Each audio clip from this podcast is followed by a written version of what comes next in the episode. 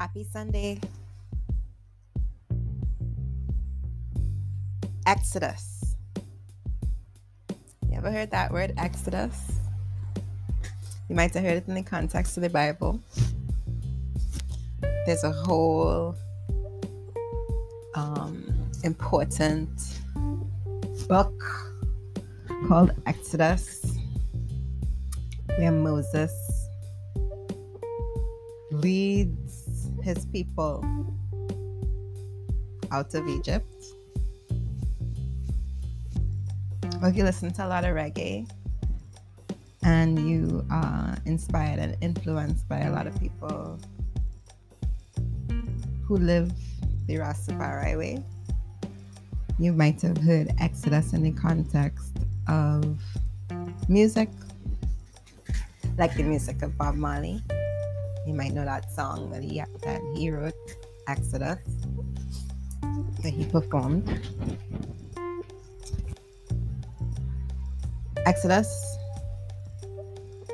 is a word that has been on my mind a lot lately. I heard one of my favorite artists, Chronixx, on Sway, on the Sway morning show. Sway have a morning show evening show. Me and Noob Sway have a morning show, evening show, and noontime show, but Sway have a show he's bring artists on. And Chronixx was on it. And Chronixx was talking about Exodus. Well, was he talking about Exodus or did he just have an Exodus t shirt? I can't remember. But he was talking about some things that were related to the concept of Exodus because he was talking about how important it is for youth and all people to be able to see themselves apart from the systems, the economic systems, the systems of trade, the systems of politics that govern most of our lives.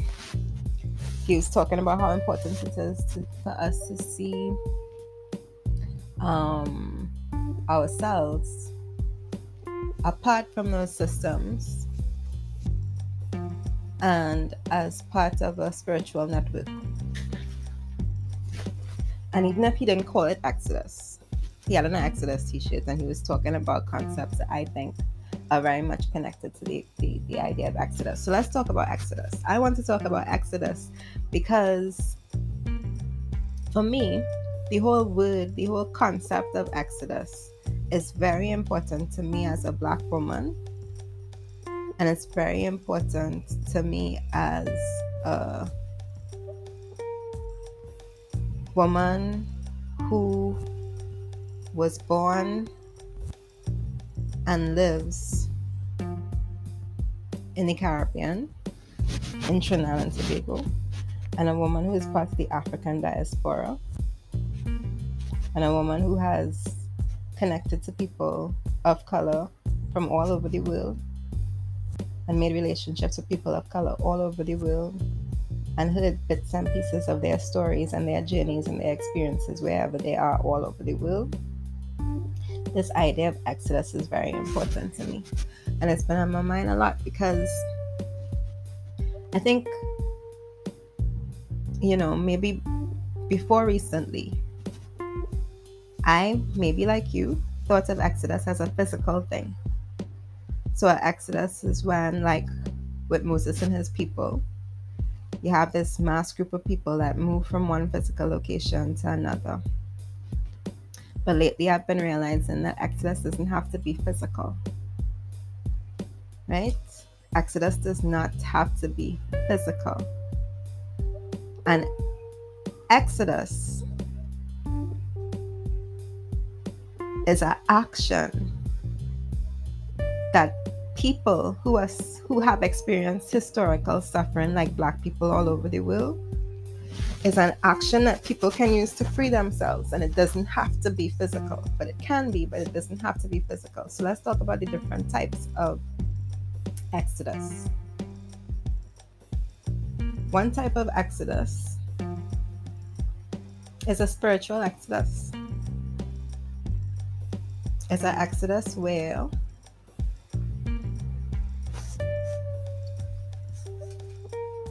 through practices like meditation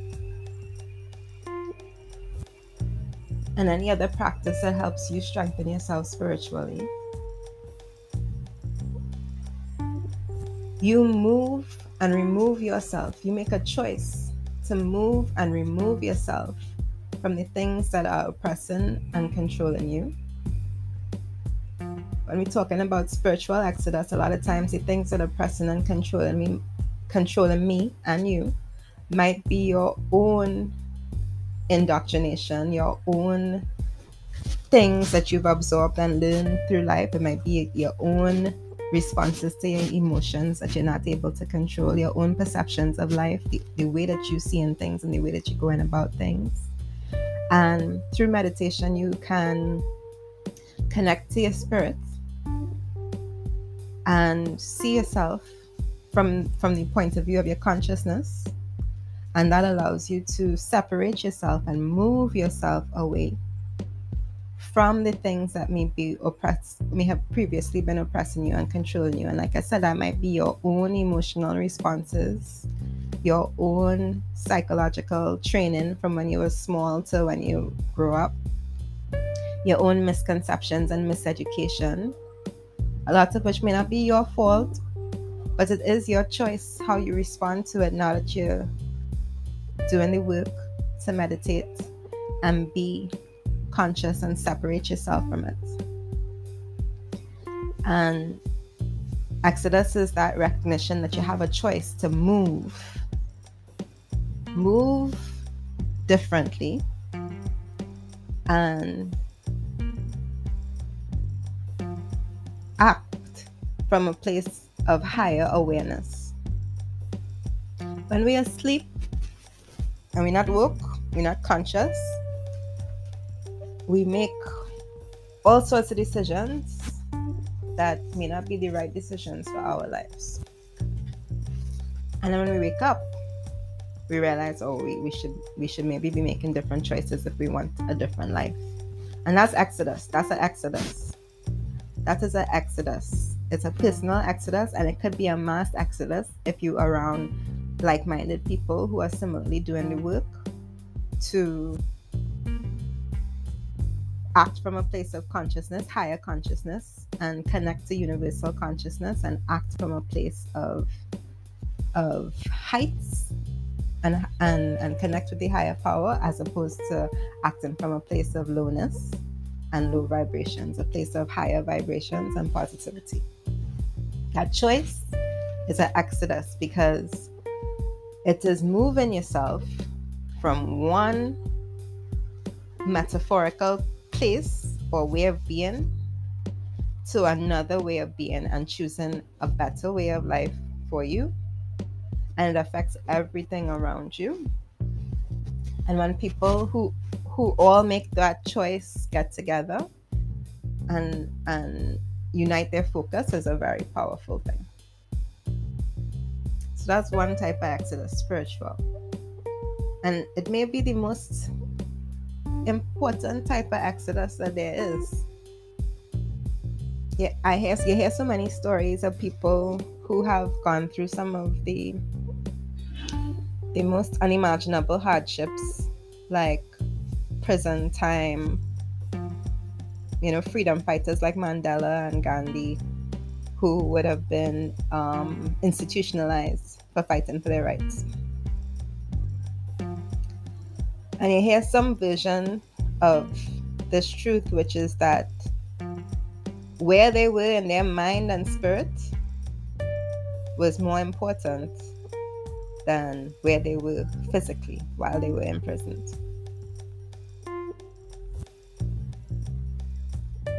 Buju Banton was re- recently released from jail, and when he um, came out, a while after he came out, like a year or so, I saw him do an interview at the Breakfast Club,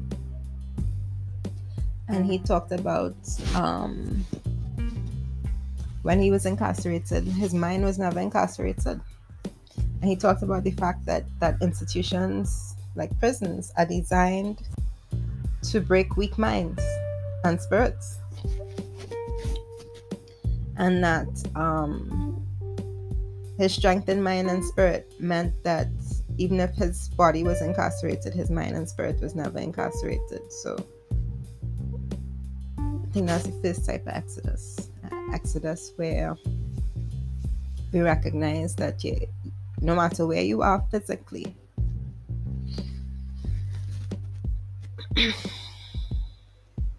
you by connecting to your higher consciousness can always be at home and at peace and even living in joy, regardless of what's happening around you. Because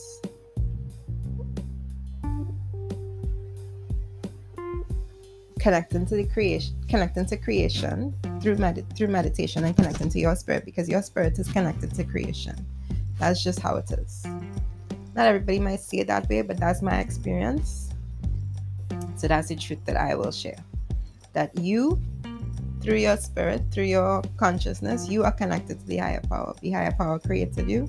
And and something about this process of creation means that you are connected to that higher power. And when you meditate and and and and reflect and take and do practices like that, you strengthen your connection, reawaken your connection to that higher power and to creation. And it helps you recognize that you are part of creation and not part of whatever bullshit man created that you might be in right now. Or whatever bullshit you created, part of you with your, you know, with your um, lower self. Whatever situations you created or co-created with with the environment that you're in that's not really you and when you when you when you dedicate your life to constantly remembering that and practicing to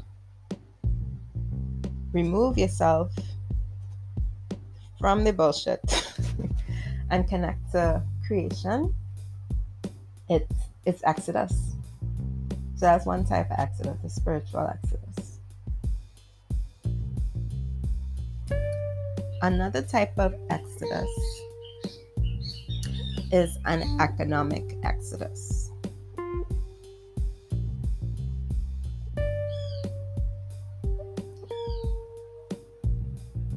The global economy is set up in such a way where most countries are serving as resources that the global north, some people will call it, I don't really like all them phrases, just call a spade a spade. Formal colonial powers like Europe and neo colonial powers like the US use the rest of the world to draw resources from them. You have some economic powers like China, who also have a significant stake, but they don't have the same type of colonial reach or, or colonial legacy. But they still have, um, uh, you know, you hear all these stories of of oppression that make it possible for their economy to be what it is and I don't know the extent to which those things are correlated because I'm not an economic ex- expert, but I am seeing that they, they both exist. That you hear these stories of uh, human oppression, and you know that they are economic power. So there we go. So you have this global e- economy set up, and it seems that a lot of people have a common experience of believing that they have no ownership no voice, no choice when it comes to their role and their position in the global economy. as individuals, as countries, and as regions. They believe that they have no choice, that it just is what it is. In other words, certain people have money and power, other people don't. And if you don't, you fall in line and you try to get what scraps that you can. And even when you look at the way that even um, things like startup culture are designed, right? Startup culture is designed so that you start a business, you have a business idea, and the business success is measured by how you can exit that business. And the way that you exit that business is usually to be able to sell or merge to a bigger company, which is owned by a bigger company, which is owned by a bigger company. And When you look up the chain, it's about five, four companies or two families or whatever. They own everything in the whole world. The media is is owned by a handful of people. There's a handful of companies that run all the media, which means that behind these companies is a handful of even if they're even if it's publicly traded companies, it's still a handful of people who like own own these publicly traded um, companies and who who kind of can dictate the direction of how they go and use the use the resources for what they want to to use them for. So if everything is about selling and merging and you trace the lineup, that means that really a few people own most of the the economic systems and control most of the economic systems, whether that's private businesses or other systems that results in in trade and money, right? Um, and so it really creates a dependency where everybody's kind of looking to see, okay, how can I tap into the existing and established resources? Because that's where the big money is. And the mindset is unquestionable, almost unquestionably in, in certain circles. The mindset is tap into the bigger resources. And that's just what you do. So, in other words, go and work for somebody else or make a business that can be sold to somebody else or establish yourself um, and and sell your work your artist to a label that's a big label that's owned by somebody else usually white people.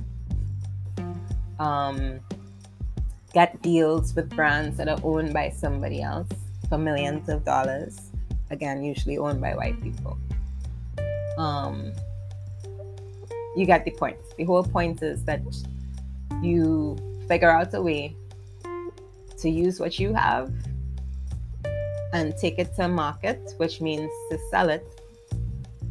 In the context of, of the way that most people think, it means to sell it to people who have more money so that you could get a, a slice of that pie, whether that slice is billions and billions of dollars or a monthly paycheck or a mm-hmm. bi weekly paycheck. It's the same mentality, it's the same way of thinking. But you have another way of thinking.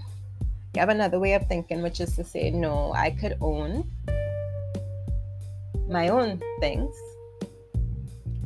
and I could be intentional about growing economically and financially with a community that maybe does not currently have ownership in a big way globally right? So we're talking about concepts like Black Wall Street. But it doesn't have to be that big or that um, visible. It could be a community collective where you have different people who have different skills, different entrepreneurs, and they come together and they trade with each other and they share resources. That's an exodus that's a type of exodus. That's an economic exodus. When you change your mindset and say, you know what, I want for my I want for my own. I want to build my own. I want to to have my own. I want to to instead of tapping in to what exists already, I want to grow something that belongs to me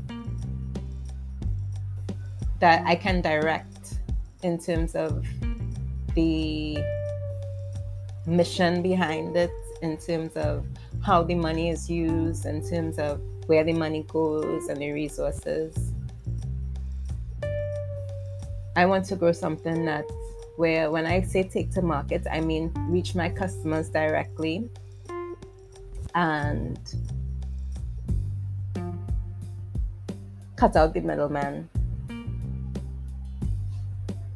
and decrease my dependency on the status quo and the people who currently run things. That's a type of exodus. It's saying that I want economic independence from the current systems and um, I'm looking for a way to, or I am making a way and taking action to carve that independence for myself through entrepreneurship or through working for people who kind of break the mold of what the status quo might look like. Black owned companies, that might be one way. Um, another way would be uh, even if it's not legal, all those black market trades, especially like in places before marijuana was legal and that kind of thing, all those black market trades that were apart from the system, those are examples of economic exodus. And again, it's just taking action to say that I can choose to leave this way of being and create another path for me as an individual and maybe for all of my people or any like minded people who want to do the same.